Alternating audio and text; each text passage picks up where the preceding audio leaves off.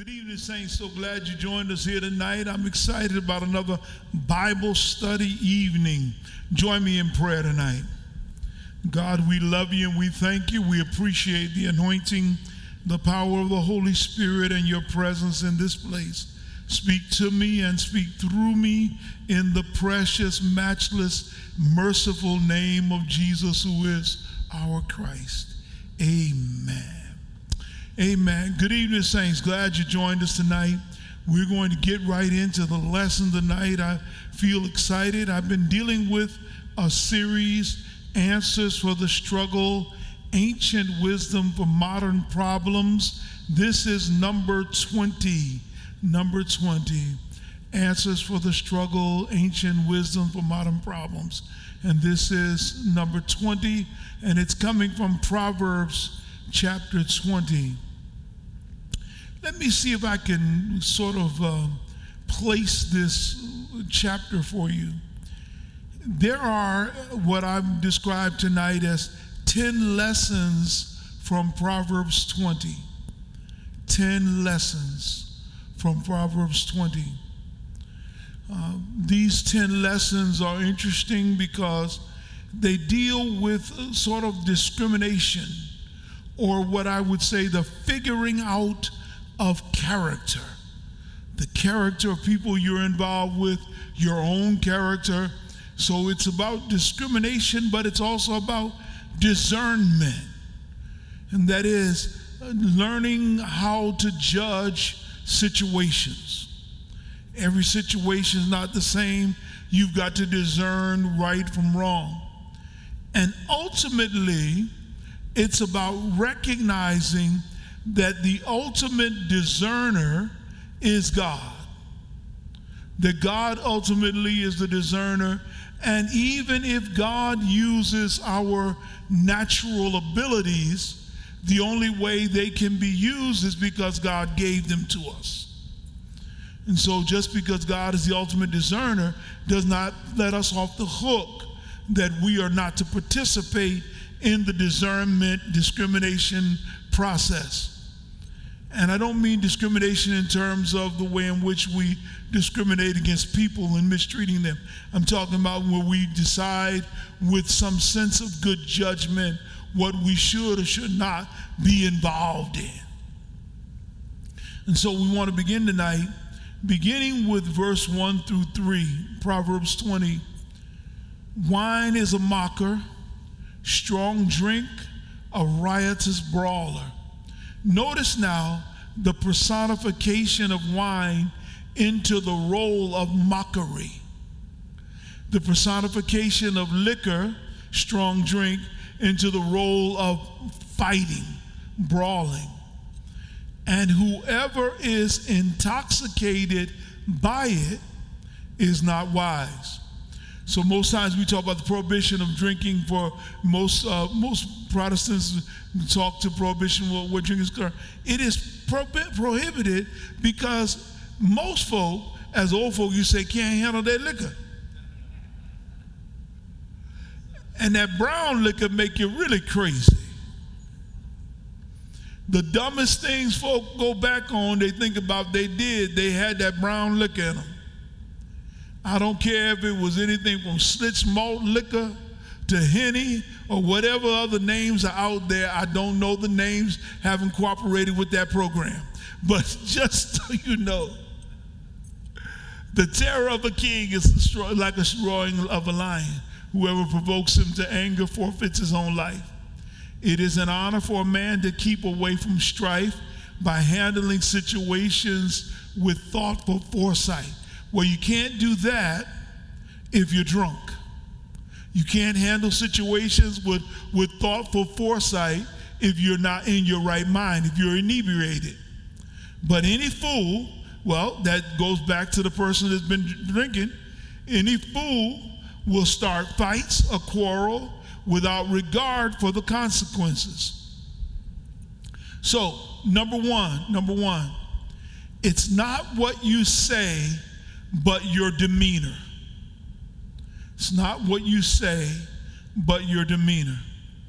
A lot of people talk a lot of stuff. They say things about how they live, how they act, what they do, but they project and do something otherwise. The text here talks first to, to being unable to make sound judgment because one is physically impaired. If one is physically impaired, one is then emotionally impaired. If one is physically and emotionally impaired, the impairment is going to affect what? Judgment. It's going to affect the ability to process. It's going to affect the ability to use foresight. It's going to affect the ability to pick out consequences. Uh, most of the people you hear on the news, the athletes, even the entertainers who have been getting caught with DUI, driving while under the influence or intoxicated, most of them have been, if, if, you, if you recognize them without their libation or whatever they've done, nicest, most generous, kind, quieted, loving uh, people in the world. With it, some people become foolish. Now I know some people who get drunk and they just start cracking jokes and they're just laughing, whatever. But I know most, many people who get high or drunk become more of what they already are. So if they mean, they become a mean drunk. If they're, if they're lascivious, they become a lascivious, that means a lustful drunk which means they can't keep their hands off anybody. They rubbing on women that not, didn't come with them to the dance. They got their hand placed as well that. Why? Because they become more of, because you know, you you you all know what I'm talking about. You, you know, liquor loosen you up. Liquor, hey, you could you could have on the tightest dress. You get enough. Never mind. You could have on the you could be in a straight suit. You put you, hey, that elbow go to bending and everything go to parting. The seas of the ocean, the freedom, freedom. No, loss of judgment. There's no accident, they call it the spirit shock. People, people would say to me all the time, say, oh, Reverend, you know, you you preaching against, I'm not preaching against anything. I'm just telling you the Bible tells you that wine can become a mocker, strong drink makes people into, into fighters, and that when you become intoxicated, wisdom goes out the window. So let me put it another way. Liquor can make you ignorant. I did not say ignorant, I said ignorant. So you have to be careful because you can lose everything in a moment because you talking about you're gonna turn it up. Let me give one more one last point on this. Always remember your demeanor, what you project, is going to be the sum total of what you are. And that can be jaded by any product, whether whatever that product may be. And I'm not trying to name all the things that, that can intoxicate you, legal and illegal. Because some things that used to be illegal are legal now. But what I'm telling you is that you you place yourself in a position to do what? To walk in the lack of wisdom. It is no wonder by the time we get to chapter 31 that, that he says, if you wish to be a king, you let other folk do stupid stuff, but kings can't do what other folk do. You wish to be a queen, you can't do what other folk do. You can't afford to do that. You can't, that, that's right. Liquid courage. That's what it is, Candy. You right. Liquid courage. They take a drink and they think they can walk off the off a building. And literally they do. So it's not what you say, it's your demeanor. You have to be in control of your demeanor at all times because there are consequences for foolishness. One more time there are consequences for foolishness. When you when you when you allow yourself to be controlled by the spirits. I didn't say the spirit, I said the spirits. And you gurgle them down, you have to know there are consequences and they're not always good. And most of them are bad. Let me rush on. Number two comes from verse 4. A lazy man does not plow when the winter planting season arrives. So he begs at the next harvest and has nothing to reap. It's not what you say, it's your decisions. The fact that he's begging is not the problem. If that same individual asks for help and had planted the harvest and done all he could, but had a bad crop, everybody would be there to help him. What he's saying is not the problem. But if I know you've left your field unplowed, you didn't drop a seed in the field, you didn't try to do anything to help yourself, and now you're going to come take my little bit because you were too lazy to do your own stuff, guess what? It's not what you're saying now, it's the decision you made when you were being lazy. When you were being lazy. There's a difference between an inability to do a thing or when something doesn't come out the way you've planned it and when someone has just neglectfully and willfully not participated in setting up their own blessing. There's no room for that. There's no room for that level of stupidity. Now, now why does the Bible, why does the proverb put this way? Because Proverbs is trying to tell folk that industry and your ability to be a partner with God in your own blessing plan is important to God and you. You must partner with God in the blessings you want to receive. And the decision you make to partner with God, whether it works or not, doesn't matter. The fact that you were willing to try, I'd rather you try and fail than not try at all. Number three, coming up in verse 5, this is a very important verse. A plan motive, wise counsel in the heart of a man is like water in a deep well, but a man of understanding draws it out. This is a good one. It's not what you say, it's what you draw out. It's what you draw out. It's what you draw out. Now, now it's not what you say, it's what you draw out. Now, now this is important because what you have to know is this, this metaphor lifted up here of drawing out. And some of you from Alabama, Georgia, Mississippi, you, you all know what I'm talking about. If you ever had a well, um, you know, most wells, they try to get them down at least 100 feet deep. And man, if you ever had good well water, you take the bucket, you lower it down on the rope, and you get it all the way down in the well, and then you draw it back up. You put your ladle in there and get a dip of that.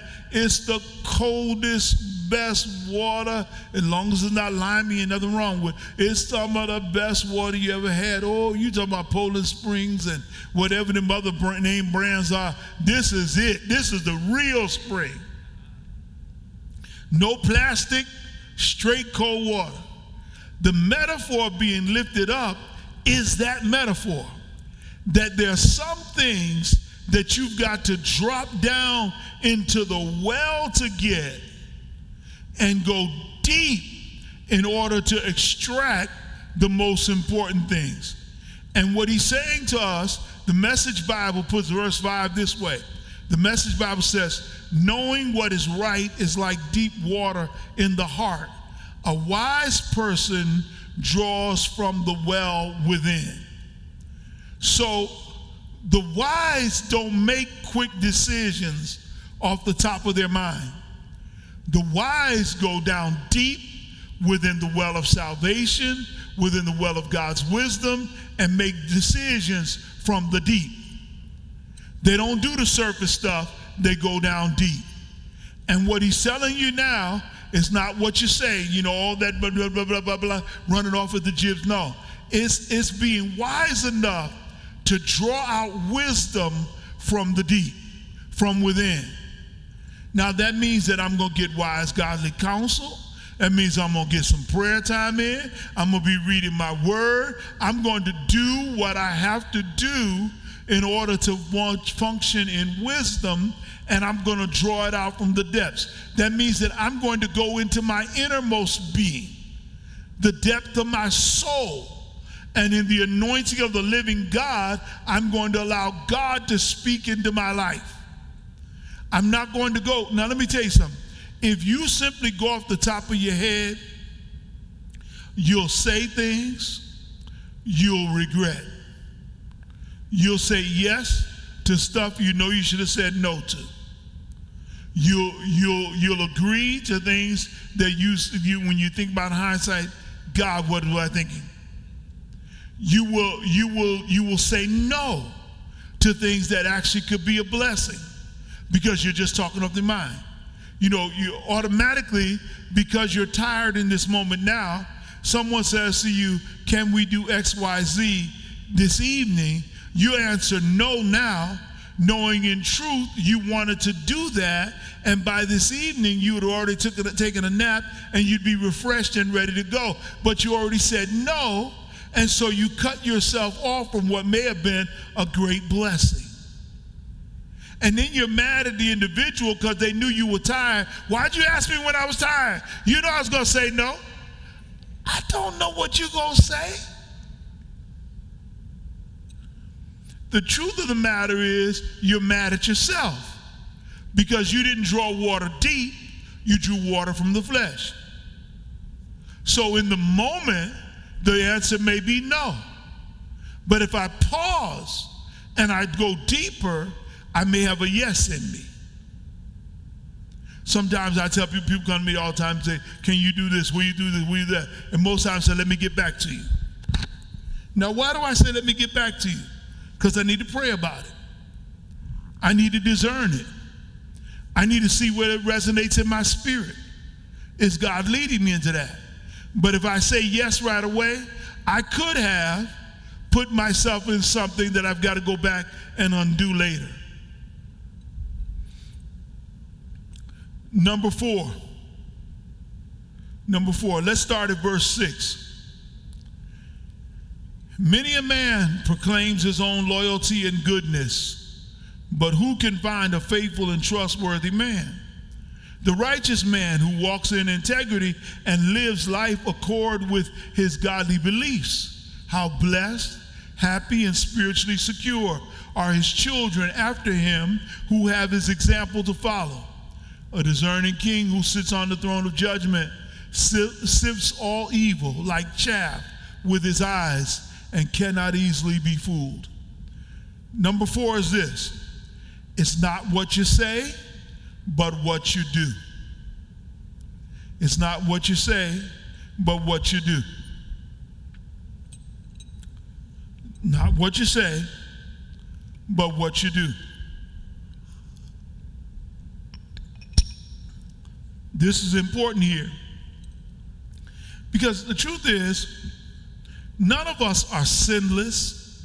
None of us are guiltless. We've all made mistakes. We've all done things that we should not have done. And in that sense, we've been saved. The stuff we did before we got saved was just willful sin. Now we're making mistakes. Some of them are, are sinful.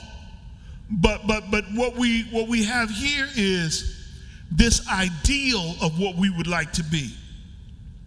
And he says, Anybody can proclaim that they're good and they're loyal, faithful, and trustworthy. You can say anything, but it's not what you say, it's what you do. You know, we'll know the tree by the fruit it bears. Not, not, not, by, not, by, not by what it says and a sign in front of it. What fruit is it bearing? So when you really are doing the things of righteousness, You're walking in the integrity. You're walking in godliness. You're, because of that, everybody around you is blessed. Because of the you're walking in the integrity as a king, even your judgments are righteous because you can see through evil. So it's not what you say, but what you do. And let me let me just put this to you again. Too many people talk a good game I have people all the time, oh, I'm so holy, I'm so right. I'm like, just shut up. Just say you're striving for perfection, you're trying to live the best I can. You know, like, like the old folk you say, I'm doing my best to make it in. Now, now I'm not perfect. Now, the, the reason why people get mad at some Christians is when they act like they've never had a bad day. You know, first time you hear the Christian cuss, you ready to lose your mind. You know, uh, you, you, Leandria, the great singer, gifted woman, had a bad day. She got caught on video using some bad language and saying some things and talking about stuff she shouldn't have. Hey, many of y'all have had worse days in your life. No one was videotaping you, and you weren't you weren't uh, unwise enough to put it on social media. The truth of the matter is, everybody, now, some of us have been saved long enough that our bad days look pale in comparison to some other more bad days. But I keep trying to make people aware of the fact that just because you have gotten to a point where your holiness is outweighing your unholiness, don't you forget the days you walked in church before you got where you are now. See, you walking in church now after being at home in your bed, sleeping all night Saturday night, got up, got a good shower, made your way to church. But there were some days as you were trying to come into Jesus where you came in from the club at two, slept for two or three hours because you still wanted to go to church and you went to church with two or three mints in your mouth, hoping nobody would smell the liquor still on your breath. But hold, wait a minute. You would not be the holiness person you are today with the long skirt and the holy look had you not drugged your half drunk self to church on those days when you had a hangover and were praying the preacher wasn't going to be so loud.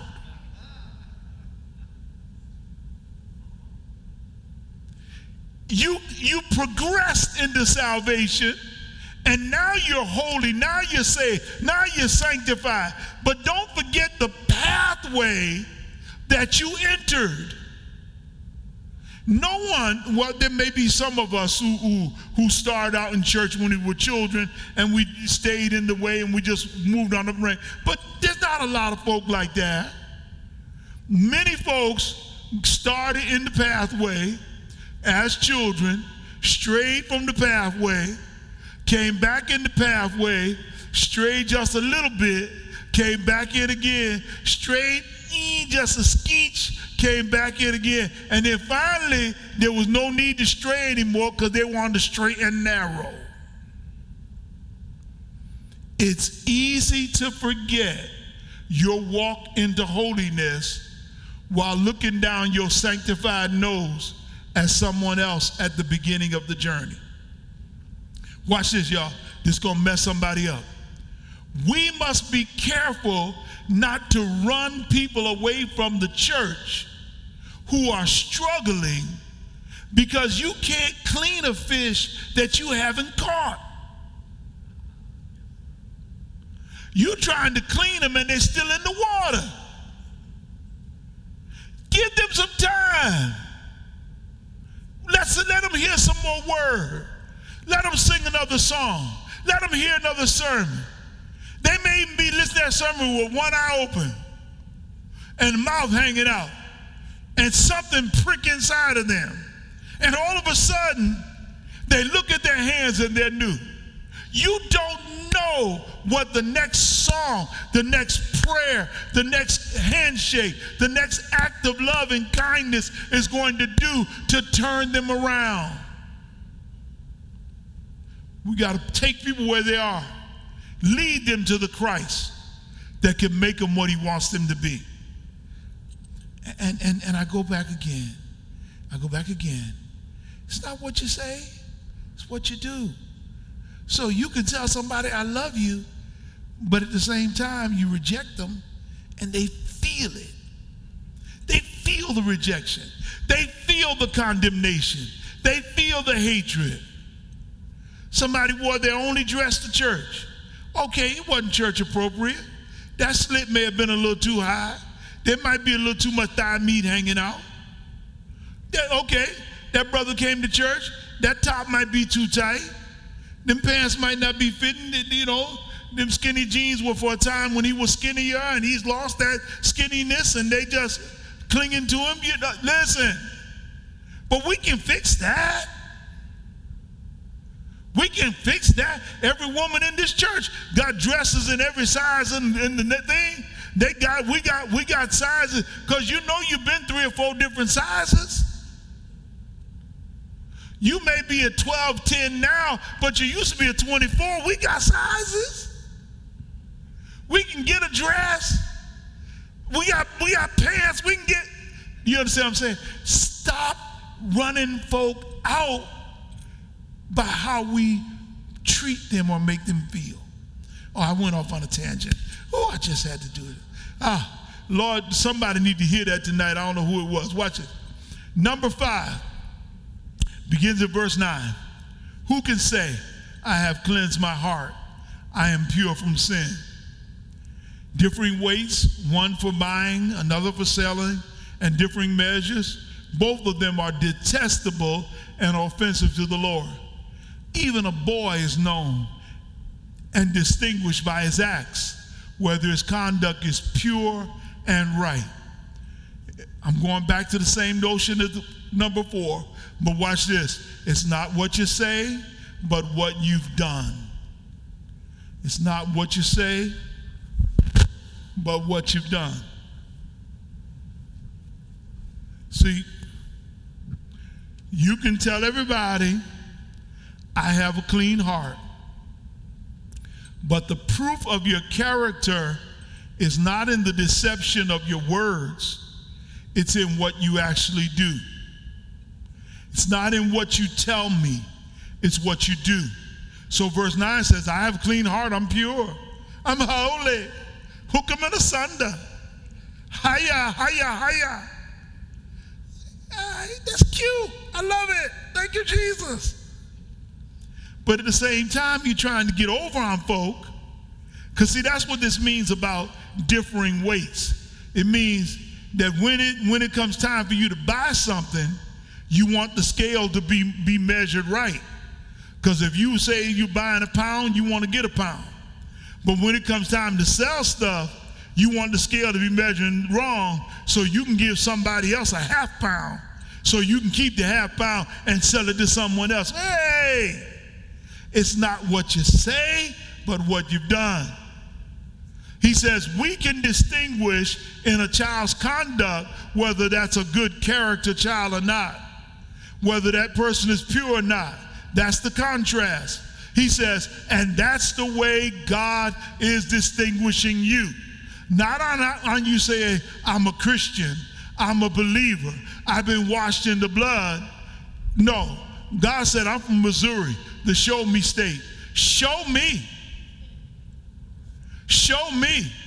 Because let me help you here. If you still cussing folk out when you get mad, uh, uh, uh, if you still can't forgive,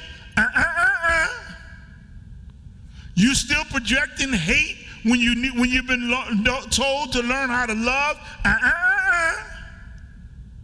You still get mad and flash the finger at everybody driving down the street because they can't drive. Uh-uh. You still getting mad because somebody took your parking lot, your parking space, and then all of a sudden now you want to tell them how much they ought to go to the other place opposite of heaven and they ought to be. Uh-uh. I'm gonna give this one because this is a funny one. If you tell folk I want them to burn from the inside out.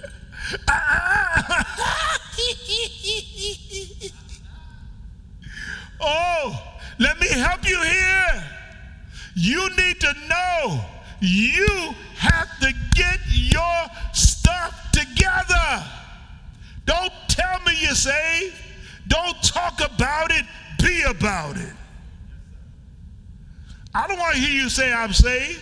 And don't give me all them fake tongues. You ain't got nothing backing that tongue up. You can speak in tongues, but you can't speak to me. So you can speak in tongues. And then out of way church, you got folk you ain't saying hi to.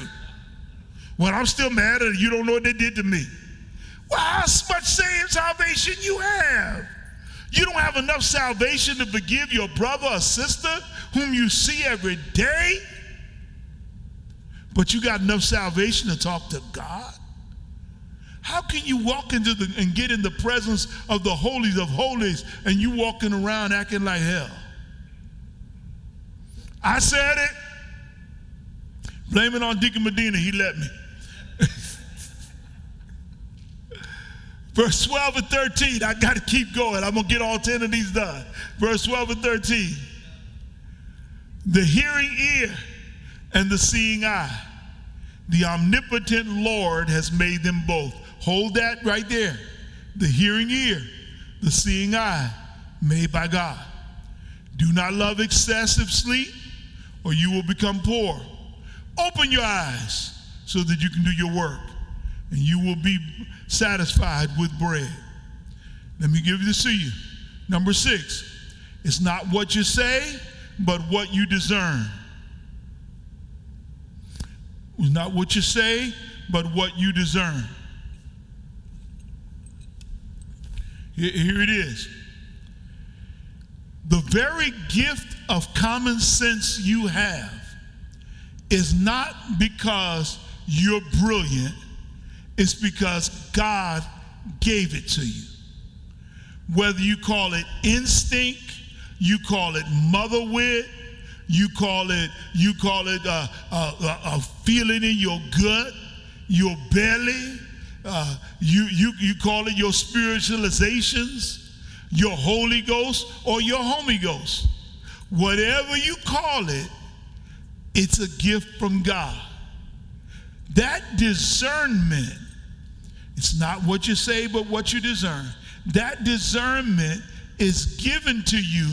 And notice what the text says it is given to you in the hearing of your ear and in the seeing of your eye.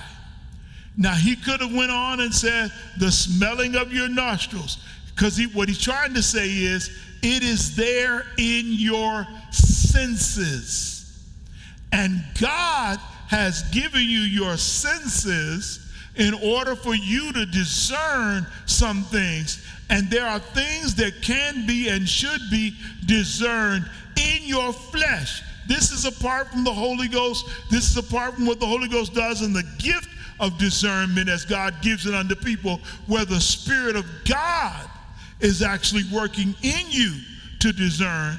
He's talking about the natural ability to discern. Well, let me give you this. You go up to the grocery store and you looking for a steak, and you look at that steak and it's already brown and it ain't been cooked. You don't even have to talk to anybody. You say, I ain't buying that right there. Why? Your natural senses discern that that's old meat. You walk into the, uh, into the same counter and you can smell it. You ain't supposed to smell that meat. No, your natural. So what he's saying is, you need to use the gifts God gave you to discern truth, even before you haven't prayed. Haven't prayed. The Holy Ghost is going to do His part. But there are some things that you ought to be able to discern naturally. You know, ladies, let me just say this to my, my, my darling sisters. I love y'all. I love every one of you. I do, I do, I do. But you know, some of y'all know when somebody's shooting the bull at you. You you may let them shoot the bull at but you be knowing. You know that joke ain't got but one thing on his mind, and it ain't Jesus. You know it. You come on. You, you, know, you know when he bought you all those drinks at the club, it wasn't because he thought you were the prettiest woman in the club or because he wanted to wife you. No, he wanted to night you, not wife you. Yeah, if only for one night. That's what Luther said. Let me help you here. There are some things that you ought to discern. It's not what you say, but what you discern. Then, number seven. Number seven. I'm going to read beginning of verse 14. It is almost worthless. It is almost worthless, says the buyer, as he negotiates the price. But when he, go, when he goes his way, then he boasts about his bargain. There's gold and an abundance of pearls, but the lips of, of knowledge are vessels of precious, the most precious of all. The judge tells the creditor, Take the clothes of one who is surety for a stranger, and he holds him in pledge when he guarantees a loan for the foreigner. Food gained by deceit is sweet to a man, but afterwards his mouth is filled with gravel, just as sin may be sweet at first, but later the consequences bring despair. Plans are established by counsel, so make war only with wise guidance. He who goes about as a gossip reveals secrets. Therefore, do not associate with a gossip who, who talks freely or flatters. Number seven, it's not what they say, it's what you discharge. It's not what they say, it's what you discharge. Now, this is a good one here.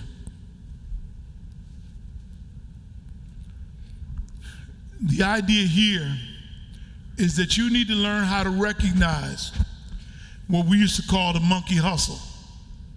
Now, some of y'all old timers, back in the 70s, remember a movie by that name during the black exploitation era. I won't go into it. If you don't remember it, it's okay. That's the Dolomite movie with, yeah, Fred Sanford and all that. Listen, you need to know that there that that when you think of the monkey hustle, you've got to imagine a group of monkeys dancing or moving about that give the impression that they're working hard when in fact they aren't. What they're doing is they're distracting you to keep your eyes off the ball. And there's people in life that are always going to be trying to run the monkey hustle on you. They're always going to be trying to run the hustle. And so you have to understand don't be one of them. So it's not what you say, oh, this is this is worthless. That's what the hustler says. The hustler says it's worthless. They're discharging a lie. They are speaking a lie.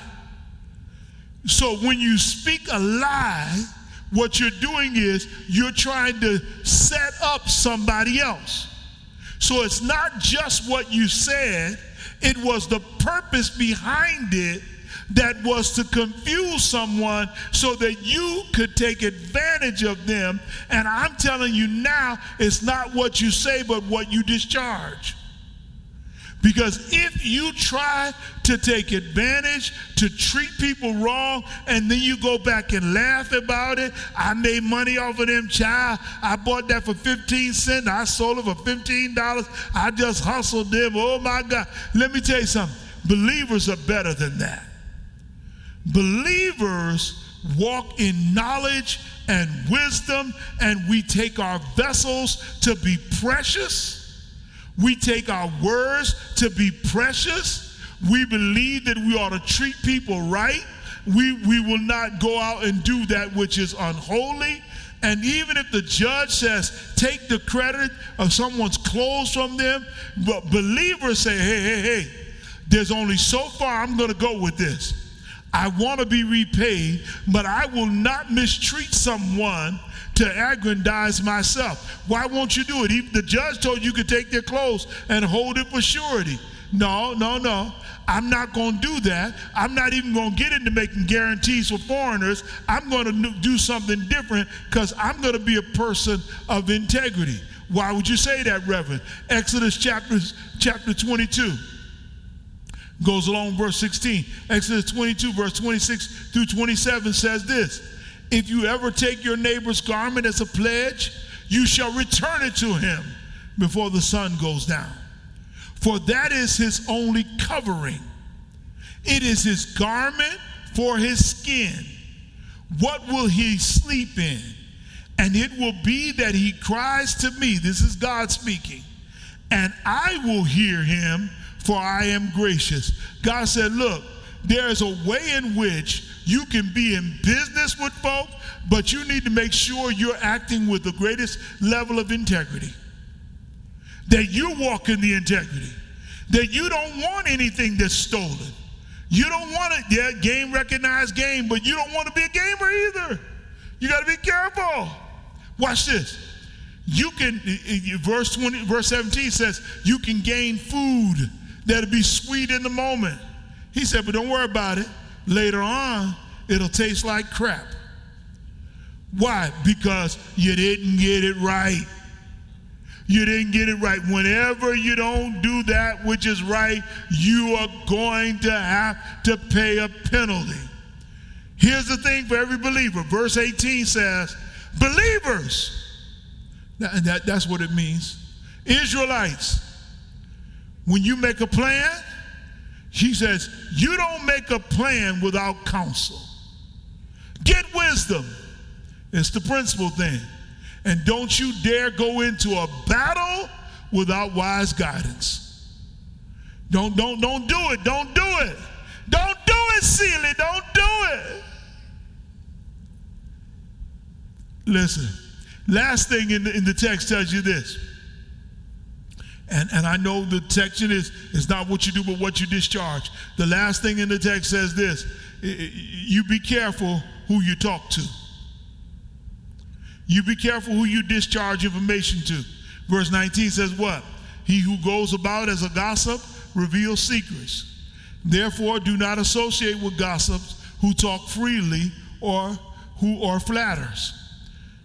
Verse 19 in the Message Bible says this way Gossips can't keep secrets, so never confide in a blabbermouth. Let me tell you something. There's some folk you are never tell your secrets to. Because I'm going to tell you now, there are people who will tell other folk and who will say right away, child, but you didn't get that from me. I know, I know, I, I here. Whatever you do, don't put my name on it. Don't put my name on it. Don't put my name on it because, you know, I don't gossip. I don't gossip. Everybody knows I don't gossip. No, everybody knows you do gossip. You know, you ought to shut up.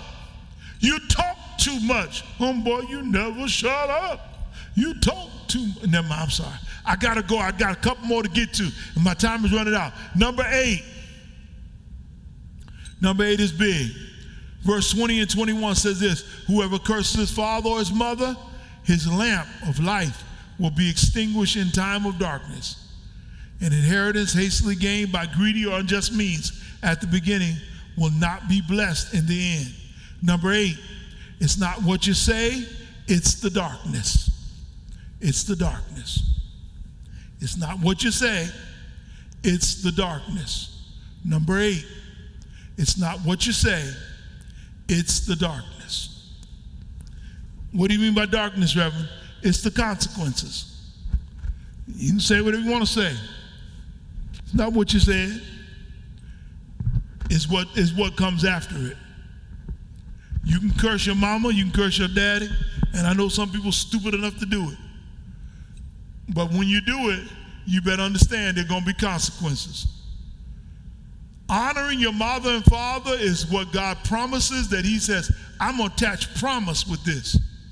I'm going to attach long life with this. I'm going to attach a blessing with this. But to dishonor them, I'm going to attach a curse to it. Exodus 21 17. You got your Bible, look at it. Exodus 21 17.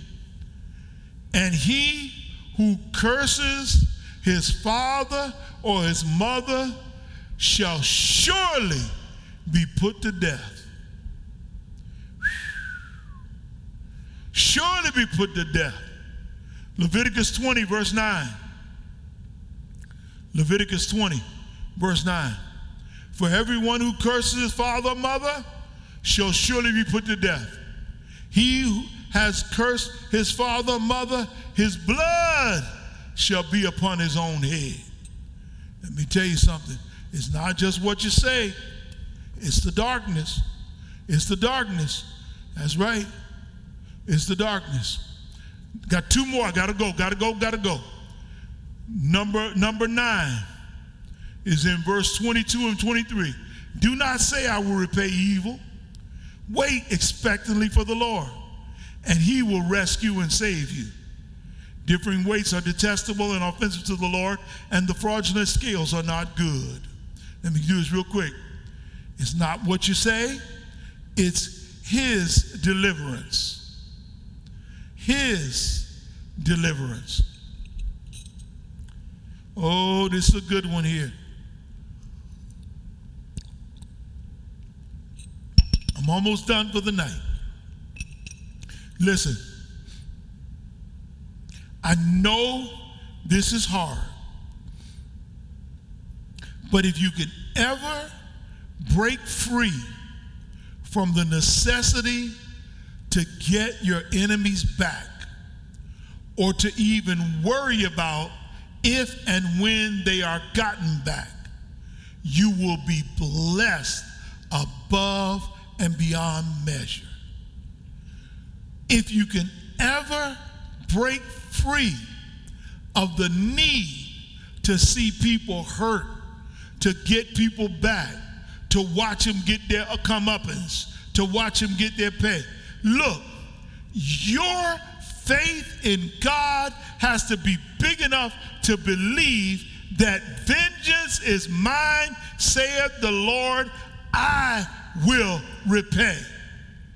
And whatever is right, whatever God decides that repayment is, is good enough for me. I don't have to get you back. And I ain't even gonna be mad about it. You don't wanna mess with me. God's got my back.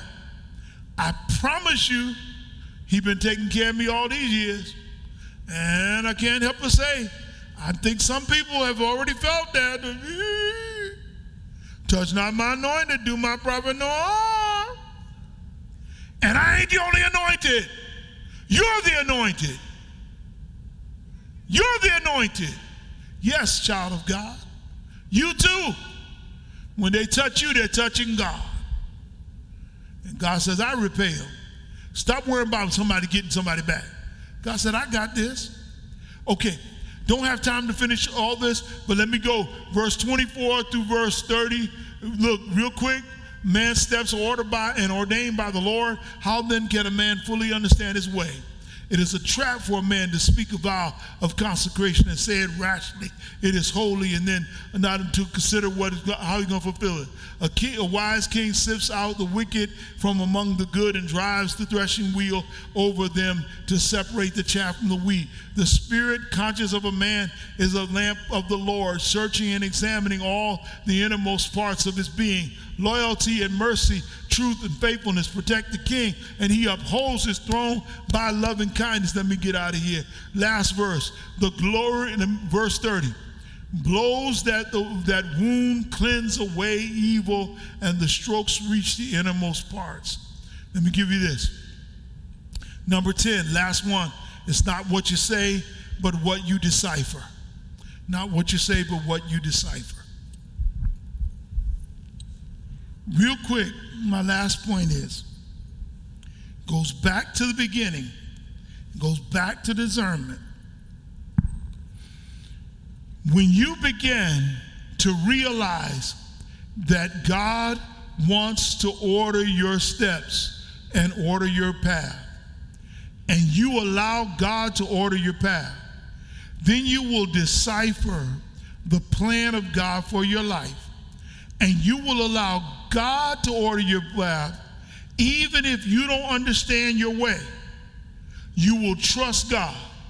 You will trust God knowing that you are going to hold your peace.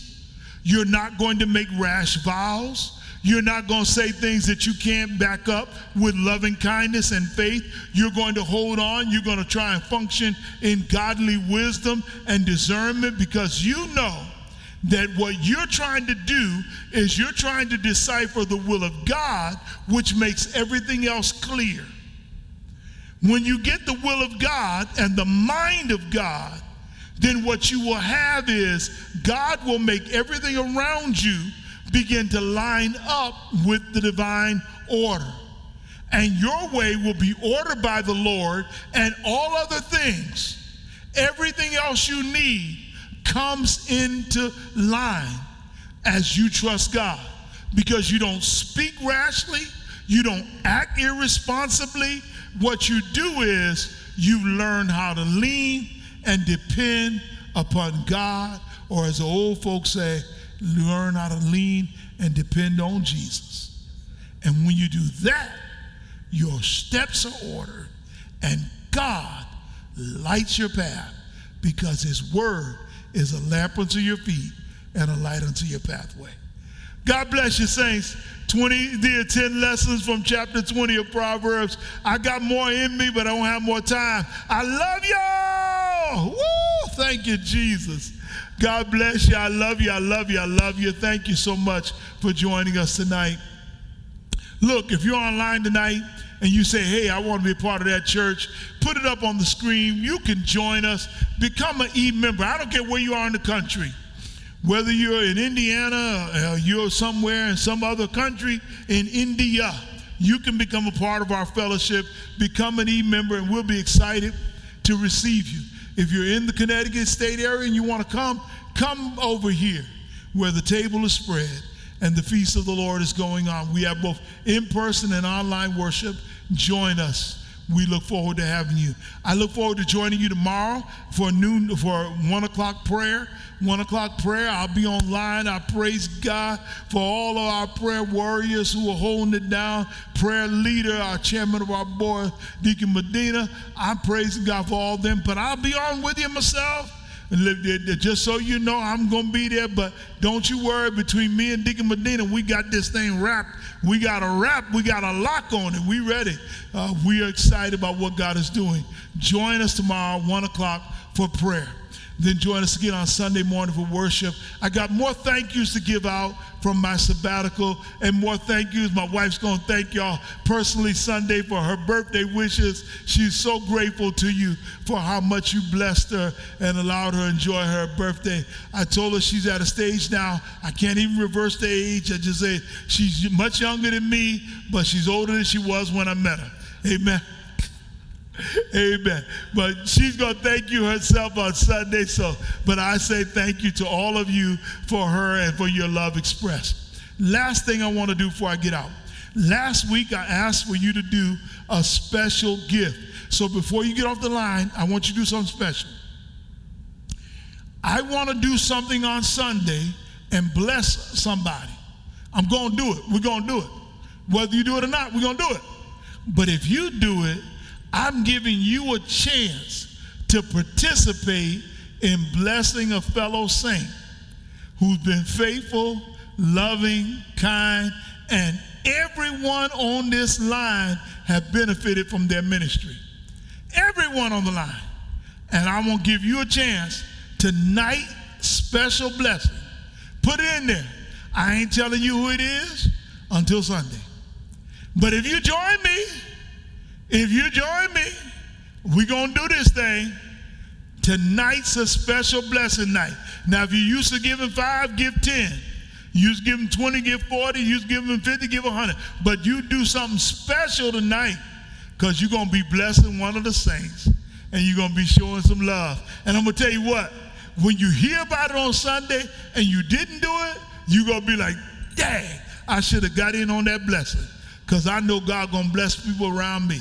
Okay, that's enough. I done told you too much. That's too much. I done told you much. I, I, I, look, I done set you up for the good blessing, but if you don't know how to get it, sorry for you.